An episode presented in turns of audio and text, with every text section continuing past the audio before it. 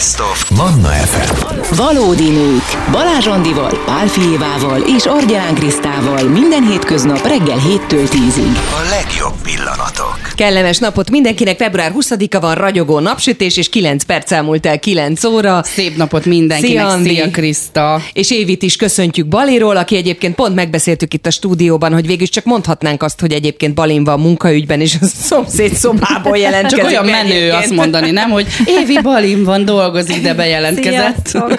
Sziasztok. Igen, a könyvtárban bújtam el, mert itt jó a wifi, és képzétek el, hogy a könyvtár az így egyben van a fitnessteremmel, és az előbb itt ilyen bogzsákot püföltek mindig, mindig írja az. Évi nekünk egyébként messengere, hogy, hogy egy bogzsákot ütögetnek, nem hallatszik Igen, be nem a hallatszik-e adásba, de be? mondtuk, hogy nem, tök jó a vétel Nem, néha ilyen hallunk zajokat, de az teljesen természetes. Ja. Itt is vannak, hiszen fuldoklunk, köhögünk. Testet, testet, elmét, mindent lehet itt edzeni.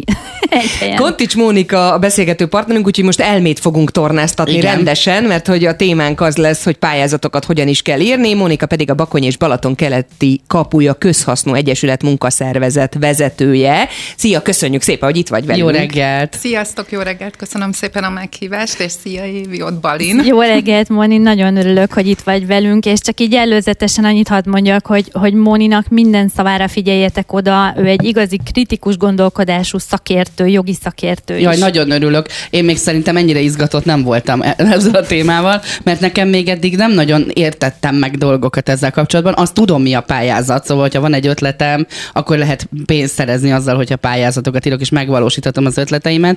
De annyira feszült a pályázatírás, például nálunk a színházban is képzeljétek el, hogyha pályázatírás van, akkor így csst, pályázatot írnak. Ez valamilyen nagy ö, misztérium is nekem, és én színészként egyáltalán nem értek hozzá, úgyhogy nagyon örülök, hogy jöttél, mert érzem, hogy most helyre kerülnek a fejemben a dolgok. Hát van egy csomó tévhit a pályázatokkal kapcsolatban. Eleve, ha meghalljuk azt, hogy pályázat szó, akkor azt gondoljuk, hogy na, akkor megnyílnak a nagy EU-s csapok, és akkor nagy lóvéhoz lehet hozzájutni, egy csomó pénz ömlik, és végül is nem kell csinálni érte semmit, csak valamit kitalálok, azt szépen föltupírozom, és akkor egy csomó lóvét kapok arra, hogy a nyaralót Balatonon fölújítsam. Ugye? Hát igen, általában ez a tévhit, meg az, amit Andi mondott, Új, hogy új. van egy jó ötletem, és akkor arra majd Na tessék, szerzek így pénzt. kezdődnek. Köszi. Na ezért jó, hogy jöttél. Igen, szóval én egy kicsit a kritikusabb oldalon ülök, és ülök mind a két oldalon, és azt gondolom, hogy talán ezért jó, hogy egy picit egy ilyen egyensúlyt tudok bemutatni, hiszen az a hosszú nevű szervezet, amit felolvastál, 15 éve dolgozik a vidékfejlesztési programba, és mi magunk írunk ki pályázati felhívásokat, amire aztán pályázni lehet nagy lelkesedéssel, illetve hát én magam is írok pályázatokat ügyfeleknek, és az első dolog, amit mindig szeretnék mondani, hogy ne akkor pályázzunk, amikor egy pályázatíró felhív minket, hogy figyelj, van egy tök jó ginopos pályázat, és akkor erre most lehet pályázni, és akkor nem, akkor pályázunk, amikor valamit meg akarunk csinálni, és egyébként arra megvan a pénzünk, de jó, ha kapunk hozzá egy kis extra vissza nem térítendő támogatást, vagy gazdaságfejlesztési pályázatok esetén én egyébként a hitelkonstrukcióknak vagyok a híve, majd erről is biztos beszélgetünk. Tehát az ötletekre nagyon nehéz pályázati pénzt szerezni, és a másik, ami nagyon fontos szerintem, hogy nem akkor örülünk, amikor megnyertük a pályázatot, hanem amikor elszámoltuk. Uh-huh. Ez a legfontosabb. Ez a Ah. legfontosabb. És sajnos a másik rossz hírem, hogy Egyébként az nem baj, ha valaki nem ért a pályázathoz, mert így legalább azoknak a szakembereknek is van munkája, bár ebben is én egy kicsit sarkos vagyok, és azt mondom, hogy nem mindenhez kell pályázatíró, de nagyon fontos, hogy az, aki pályázatot írat magának, az folyamatosan figyelemmel kell, hogy kísérje, hogy mi történik. Tudnia kell, hogy mi van a pályázatban, ismernie kell a feltételeket, mert ha valaki csak vakon belemegy és rábízza magát a pályázatíróra, sajnos az a tapasztalatom, hogy nagyon sokszor akkor szembesül azzal, hogy ja, mit is vállaltam, hogy nekem két főt foglalkoztatnom kellene, és kaptam 15 millió forintot. Hm? Ez már nem biztos, hogy akkor kijön a matek az öt éves fenntartási időszakban. Szóval a pályázatírás egy szakma, pályázatot íratni, az pedig óriási felelősség szerintem. Úgyhogy, úgyhogy nem ajándék, és, és nehéz téma, igen. Mm. Egy kicsit beszéljünk arról, ami talán ö, mostanában így közszájon is forgott, ugye ez a napelemes pályázat, lakossági pályázat, hogy megvan ugye a keret, és ez egy teljes vissza nem térítendő összeg. Tehát nagyon sokan azt gondolták, hogy ez egy remek lehetőség. Egyébként én is így gondoltam, pályáztam, és meg is nyertem ezt a pályázatot, tehát ö, már azt kell, hogy mondjam, hogy amikor be kellett adni a pályázatot is azt gondoltam, hogy hát nem tudom hány diplomának, meg milyen diplomának kell lennie az embernek ahhoz, hogy ezt megugorja. Tehát több óra kemény meló volt az, hogy helyesen fel tudjam tölteni magát a pályázatot, tehát hogy elütöttem egy egyest. Ugye be kellett írni az összegeket, és akkor a végén az ellenőrzésnél ki, hogy hát egy forinttal valami nem stimmel, de hogy hol, azt már nem mondtam meg, tehát újabb két óra volt, mire megtaláltam azt az egy darab elütött egy forintot.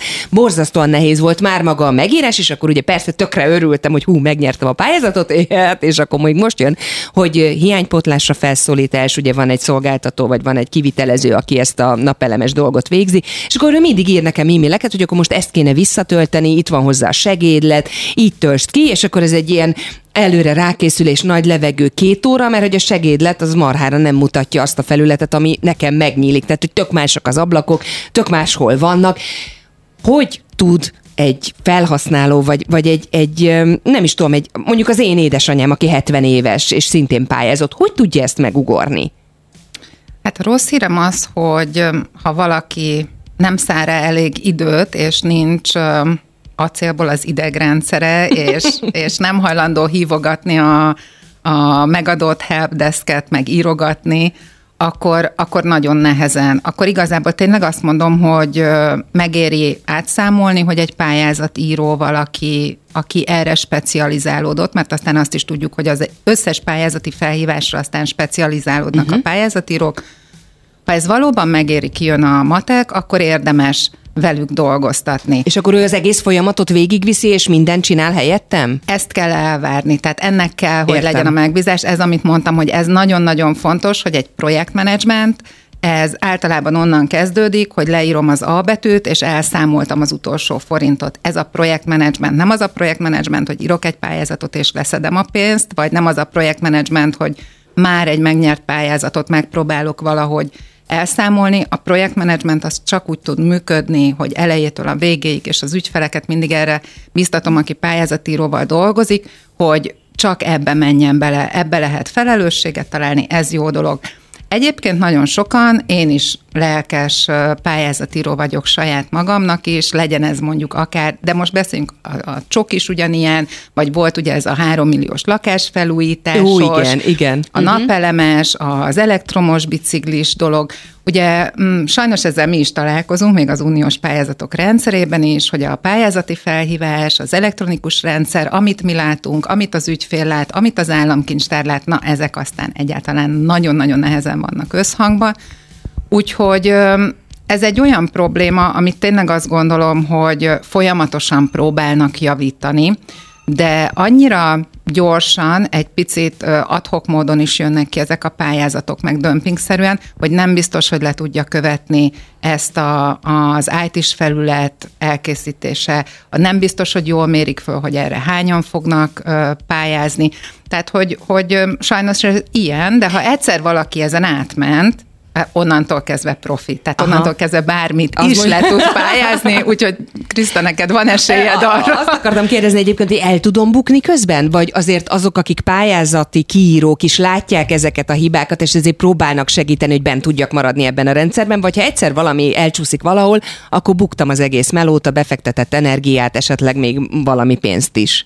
Hát én azt gondolom, hogy azért a kollégák, akik a, az államkincstárnál vagy a közreműködő szervezeteknél ezeket a pályázatokat kezelik, főleg a kifizetéseket, ott azért már arra törekszenek, hogy a megnyert forrás az lehívásra kerülhessen. Tehát, hogyha ott szabályos a beszerzés, szabályos minden, csak tényleg ilyen technikai, ide teszem, oda teszem ö, dolgok vannak, akkor, akkor teljesen biztos, hogy ők ebben segítőkészek. Tehát olyat nem nagyon hallottam, hogy ö, na hát nem szimpatikus a, az e-mail címe, akkor ezt kaszáljuk el. Tehát, hogy Nem ezen az alapon fogják eldönteni. nem, nem, nem, nem, nem. Tehát azért a pályázatoknak is van különböző formája, vannak a hazai pályázatok, az uniós pályázatok, vannak ezek a lakossági pályázatok, amit pályázatnak hívunk, de, de azért eltérnek azoktól, amit a, a cégeknek, vállalatoknak kell. Én azt gondolom, hogy, hogy azért a legtöbb esetben, és most tényleg így rendszerkritikusan gondolkodva, azért a legtöbb esetben van ebben objektivitás. Lelhető fel objektivitás. Tehát mind egy abszolút cél az, hogy a pályázók és a bíráló szervezetek egyaránt azt szeretnék, hogy egy megfelelő pályázatot nyújtsanak be az emberek, vagy akár kik, és ezért az is nagyon fontos akkor tehát, hogy egy szakember segítségével tegyék ezt, hiszen ő látja át ezt sokkal jobban talán, mint mi. Tehát én magánemberként, én, aki egyáltalán nem konyítok ehhez, és most is így nézni, hogy rád csodálkozom, hogy wow, ez az, az, tehát, hogy nekem mindenképp kellene segítség, ezt is fel kell ismerni, hogy valaki ezt egyedül nem fogja tudni megcsinálni. Igen, én azért nagyon sokszor mondom az ügyfeleinknek, mi ugye vidékfejlesztési pályázatokba kisebb összegű pályázatokat írunk ki, hogy abban az esetben azért meggondolandó a pályázatíró, mert azzal is lehet találkozni, hogy tulajdonképpen a pályázatíró annyit csinál, hogy minden egyes adatot, minden egyes papírt az ügyféltől kér be ennyi erővel, már az ügyfél is, ha van éppen rá kapacitása, össze tudná rakni ezt az egészet.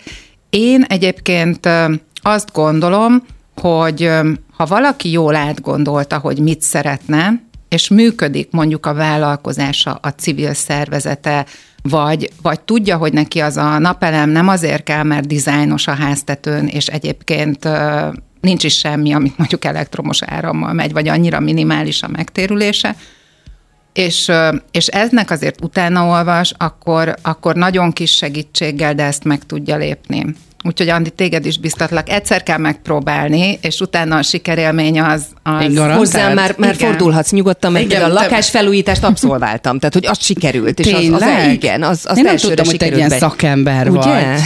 Egyébként, az egyébként egy nagyon jó kis konstrukció volt, mert szerintem az ott azért valamennyire, hogy most így fogalmazok, hitet adott a lakosságnak, hogy ezt meg lehet ugrani. Igen, igen, uh-huh. igen. az azért sokkal egyszerűbb volt, igen. mint a napelem, tehát összehasonlítva is a kettőt, igen. ott azért nagyon elbíztam magam azért, hogy mondjam, hogy én nekem ez már megy. De az jutott eszembe még közben, hogy itt a pályázatírókról beszéltél, hogy ez is egy tévhit sok ember fejében, hogy a pályázatíróval csináltatom, akkor biztos megnyerem, mert vannak olyan pályázatírók, akik jól fekszenek, meg jó kapcsolataik vannak, és ráhatásuk van arra, hogy aki vele iratja, az biztos, hogy megkapja a pályázati pénzt. Ez is egy mm, hülyeség vagy rossz gondolat?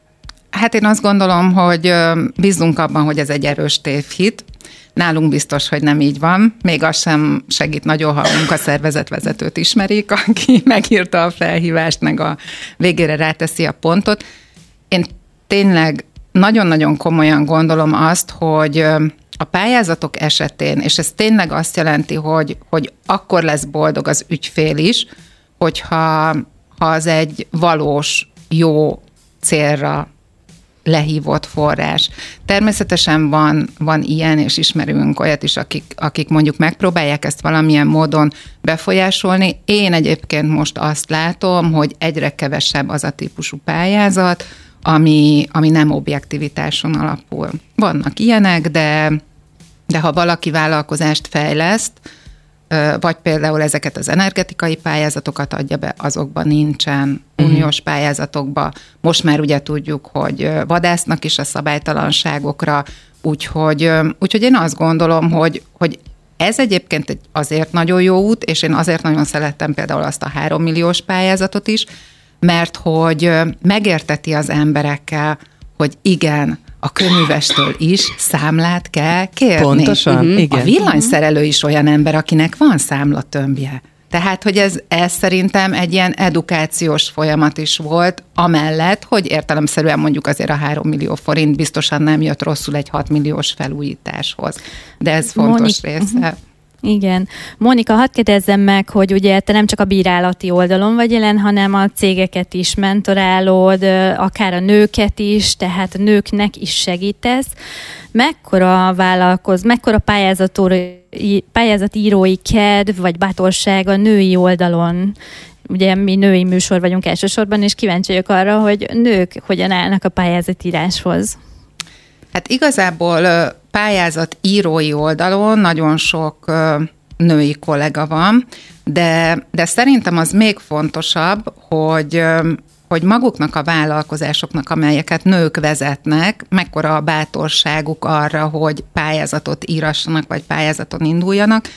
Én ugye vidéki térségekben dolgozom, és most pont vettünk egy nagy adatbázist egy kutatásra, és megnéztük, hogy 10 ezer fő alatti településeken 38 ezer olyan vállalkozás van, aminek az első számú vezetője vagy tulajdonosa nő. A 10 ezer fő kívüli településeken pedig 120 ezer van. Tehát ez, ez azért azt gondolom, hogy egy nagyon nagy szám, és nekünk van egy mentor programunk, ahol most ö, vállalkozó nőkkel dolgozunk. A vége az lesz, hogy lesz egy üzleti tervük, és az üzleti terv alapján pályázhatnak majd a vidékfejlesztési programba. És én nagyon nagy örömmel látom, hogy ezek a hölgyek reálisan, de óriási lelkesedéssel készülnek a pályázatra.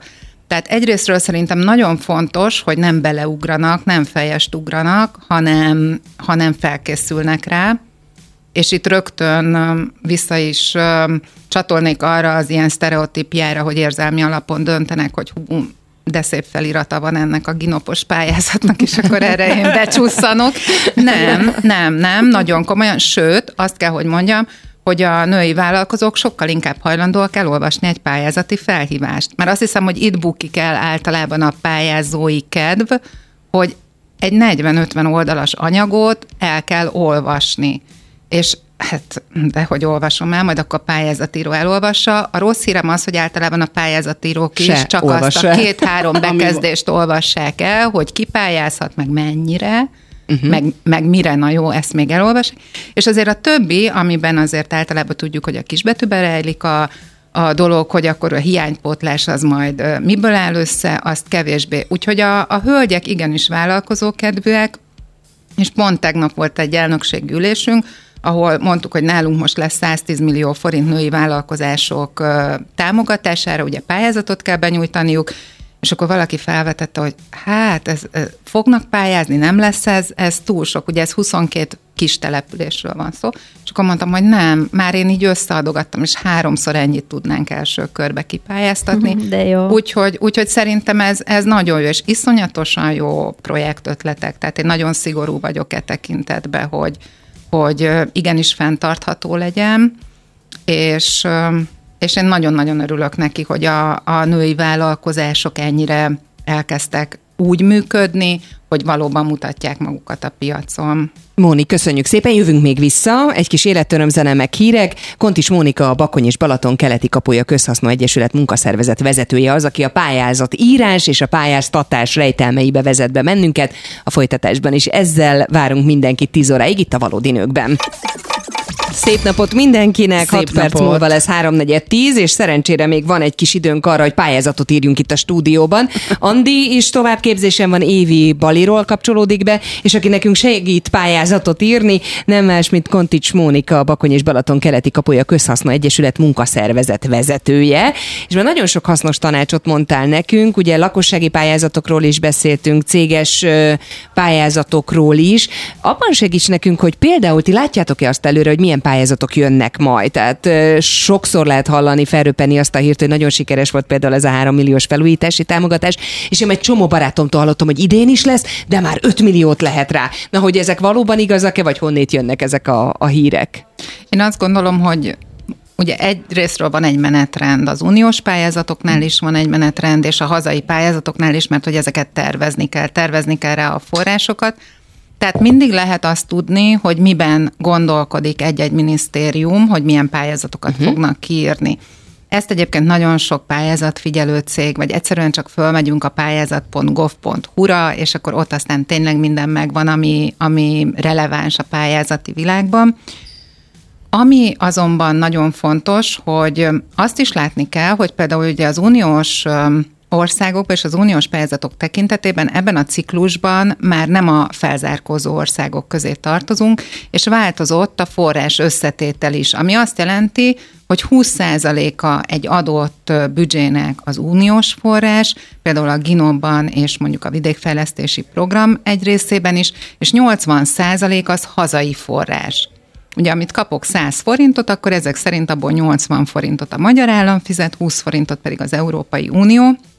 És ez azért nagyon fontos, mert hogy hogy egyébként ugyanúgy működik, mint a pályázat, hogy először elköltöm, és utána fogok azzal elszámolni. Utána kapom meg a pénzem, az ország ugyanígy csinálja, elkölti, aztán benyújtja a számlákat az uniónak, tehát ezt a pénzt meg kell termelni. És szerintem ezért nagyon fontos, hogy most olyan konstrukciók jönnek ki elsősorban, amelyek a gazdaság élénkítésére hivatottak. Mert hogyha ha egy kicsit meg tudják pörgetni a gazdaságot, mondjuk ezzel a Gino pluszos technológiai 0%-os hitellel, akkor az megteremti azt a, az alapot, amiből aztán a többi pályázat 80%-át tudják finanszírozni. Mert hogy az azért nem annyira működik, hogy mondjuk további adóemel, vagy ezt mondjuk azért lehet, hogy a társadalom egy kicsit nehezebben fogadná, hogy, hogy további terhek növelésével kezdjük el az költségvetésbe bevonni ezeket a pénzeket. Hát én igazából azt gondolom, hogy most egy jó logika mentén halad a, a pályázati rendszernek a, a működése, mert hogy alapvetően olyan pályázatok jönnek, amik a gazdaság felpörgetésére irányulnak. Akkor olvasva a szavaid mögött nem lesz 5 millió forintos felújítási támogatás a következő hónapokban kiírva. Igazság szerint ugye ez is a gazdaságot ö, pörgeti egyébként, hiszen az az 5 millió forint, az nem a, a te, mint ügyfél zsebedbe vándorol, hanem az építőiparban igen, dolgozók igen. zsebébe, és most ugye halljuk mindenhol, hogy földbe állt az építőipar, Erről ugyan azért van egy magánvéleményem, meg egy pályázatos véleményem is, hogy, hogy ezért az elmúlt években viszont nagyon szépen ö, szerepeltek a pályázatokon, illetve hát a megvalósításban is. Tehát, hogy azért nem látom annyira indokoltnak a, a földbeállást, de az építőipart csak úgy lehet megpörgetni, hogyha pályázatokat írunk ki, amiknél ők lesznek a kivitelezők. Mm-hmm. Évi? Moni, hogyha Andinak van egy jó ötlete, ugye, ahogy mondta, és mindennek utána jár, profin kitölti, profi pályázatíróval a magát a pályázatot, akkor van-e bármilyen gyorsítósáv? Tehát mondjuk hétfőn leadja, kedden beérkezik, és szerdán megkapja pénzt. Mint az útlevélnél. Álom, Vagy van-e álom, valami édes olyan, álom. Nem Tehát, tudom, Baliba milyen lehet a levegő. Arra vagyok kíváncsi, hogy mennyi idővel számoljunk, hogyha egy ilyen így szöget ut a fejünkbe, hogy tényleg megpróbáljuk és veszük a bátorságot, akkor az, az egy hét, két hét, fél év, egy év, mi az az időszak, amivel biztos, hogy számoljunk? Hát először is spóroljunk sokat, hogy meglegyen a lóvé, nem? Igen, igen, és hát köszönöm Évi a kérdést, mert eddig nem sikerült elvenni a pályázást,tól a kedven. Akkor meg kezdtem beleélni magam. jövök azzal, hogy egyébként vannak gyorsan elbírált pályázatok, mert gondolom itt az energetikánál, bár ott is volt egy ilyen megrodjanás egy időben, elég gyorsan mentek. Sajnos a rossz hír az, hogy vannak beakadások, tehát a fél évtől a kettő évig is terjedhet egy-egy pályázat elbírálása. Nálunk például mi most adtunk ki támogató okiratot 2022-ben beadott pályázatokra. Tehát sajnos a rendszernek van egy ilyen saját lomhasága, Úgyhogy én azt szoktam mondani, hogy, hogy először is a középtávra tervezett dolgainkra pályázunk, az, amire holnap szükségem van, azt nem tudom pályázatból megvalósítani. Amiben úgy gondolom, hogy, hogy középtávon mennék bele, és fontos a vállalkozásomnak, azt meg tudom valósítani, és meg képes vagyok arra is, hogy most ugye azért egyre kiszámíthatatlanabbak az árak, akár eszközbeszerzésről, akár építésről van szó, talán most egy picit normalizálódik majd a helyzet, de például az előző ciklusban nagyon sok ügyfél azon bukott el, hogy így mondjam, hogy mondjuk volt egy két éves elbírálási időpont, és mondjuk a 17-ben beadott árai, 19-ben, amikor támogató okiratot kapott, akkor már köszönő viszonyban nem volt uh-huh. a mhm. valósággal, és mondjuk az egyébként 50%-os önrész mellé még egy 30-at oda kellett volna pakolni, akkor már az nem volt annyira vonzó. Én a jelenlegi ciklustól azt remélem, hogy gyorsabb lesz. Nekünk a minisztériumi útmutatásunk, most így fogalmazok szépen, azt jelenti, hogy a 27-ig rendelkezésünkre álló keretet 25 dec 31-ig le kell kötni, úgy, hogy valószínűleg 25 januárjában lehet majd beadni az első pályázatokat, tehát itt már próbáljuk kiszűrni. Értelemszerűen ez nekünk egy sokkal nagyobb humánkapacitást igényel egy éven keresztül, de, de azt gondolom, hogy ez szolgálja a jelenlegi gazdasági körülmények között az ügyfelek meg a pályázatok érdekeit is. Úgyhogy én azt mondom, Évi, hogy most számoljunk egy kilenc hónappal. Amíg a kisbaba Igen, igen, ez Jó, pontosan szerintem. erre. Igen. Az jutott még Szerintem ez eszembe. jó. Bocsánat, hogy nem tudom, hogy ez a, a vállalati pályázatoknál is így megy de szerintem abszolút azt tapasztaltuk mi a saját bőrünkön, legyen szó a csokról, felújítási támogatásról, napelemről, hogy abban a pillanatban, hogy kijön egy pályázat, azonnal legekbe mennek az, az árak. Tehát, hogy azt gondolja a, a magánember, aki szeretne valamit csinálni, hogy hát egy évvel ezelőtt pont ugyanannyiból tudtam magamnak megcsinálni, mint amennyit most pályázatként mellé kapok, és gyakorlatilag ezt az összeget a semmire fizetem ki. Hogy ez valóban így van, működik egy ilyen utánhúzó hatása egy, egy jól kiírt, vagy egy nagyon népszerű pályázatnak? Hogy nem. Tehát ez, ez abszolút matematikailag be is bizonyítható, és figyelik is egyébként nagyon sokan, akár a napelemeknél, akár a, amikor az önkormányzatokra rázúdul az útépítési vagy ö, ingatlan felújítási pályázat, akkor hirtelen az építőanyag árak is, meg a munkadíjak is elkezdenek emelkedni. Talán azért a, az 50% nem, de azért én egy 20-30 százalékot ö, mondanék. Ebbe egyébként az a, a rossz, hogy emiatt nagyon sokan azt mondják, hogy nem csinálom meg, Viszont az, aki megcsinálná, de nem akar pályázni, tehát nagyon sok olyan ügyfél van, aki azt mondja, hogy ő az életébe többet nem pályázik, és akkor mindig én győzködöm, hogy azért van olyan konstrukció, meg van az a pillanat, amikor ez igenis érdemes. Tehát én azért pályázatpárti vagyok, nem azért, hogy legyen munkám, hanem egyébként is pályázatpárti vagyok. De, de azt gondolom, hogy, hogy azért a piacnak kellene, hogy legyen egy ilyen önmérséklő szabálya, ami, ami jelenleg itt Magyarországon most nincs, és akkor utána csodálkozunk, amikor a kormányzat néha ebbe a piaci működésbe bele nyúl. Én se vagyok ennek híve, de vannak pillanatok, amikor igenis szabályozni kell, hogy a fagerenda árát azt a fél évvel ezelőtti árszinten kell tartani. Én minden esetre komolyan mondom, megnyugodtam, tehát hogyha én szeretnék, nem félek most már a pályázatoktól, köszönöm szépen, ez nekem nagyon jó, mert tényleg volt bennem egy ilyen nagyon nagy tartás, de akkor most meg rá kellett jönnöm, hogy igazából egy jól megtervezett dolog, ha van a fejemben, amit szeretnék megvalósítani, de ez nem azt jelenti, hogy egyik pillanatra a másikra egy ötletemet, hanem tényleg egy jól előkészített dolog, egy terv és egy pályázat segítségével megvalósulhatnak az álmaim. Nekem ez, én ezt vontam le ebből. Menj haza, és akkor a Gáborral dugjátok össze a fejeteket, hogy mi Éppen lehetne a... pályázat. Szerintem ő jobban érti azért ezt a dolgot, de hogy a, amit nekem így laikusan az biztos, hogy van kihez fordulni egy ilyen helyzetben, és igenis kérjünk segítséget ilyen helyzetben, ha úgy van, ha nem merünk egyedül belevágni, és a legfontosabb pedig az, hogy azért ezt jól gondoljuk át, hogy éppen mire pályázunk, mit, mit várunk el tőle, és hát várjuk ki akár azt a nem kevés időt, amíg ez elbírálódik. Tehát ne egyik pillanatra a másikra akarjuk megoldani egy pályázattal a vállalkozásunkat, vagy az életünket. Móni, hogyha egy gondolatot mondanál még így a végére, akkor mi lenne az, amivel a hallgatókat buzdítanád akár, hogy, hogy pályázzanak, mert ugye elmondtad, hogy pályázat hívő vagy. Igen, hát hogyha Andit Illet- sikerült motiválnom, akkor nagyon remélem, hogy mindenkit sikerült arra motiválnom, hogy, hogy azért így szeressük a pályázatokat. Ne kihasználni akarjuk, hanem használni akarjuk a pályázatokat, ez nagyon fontos.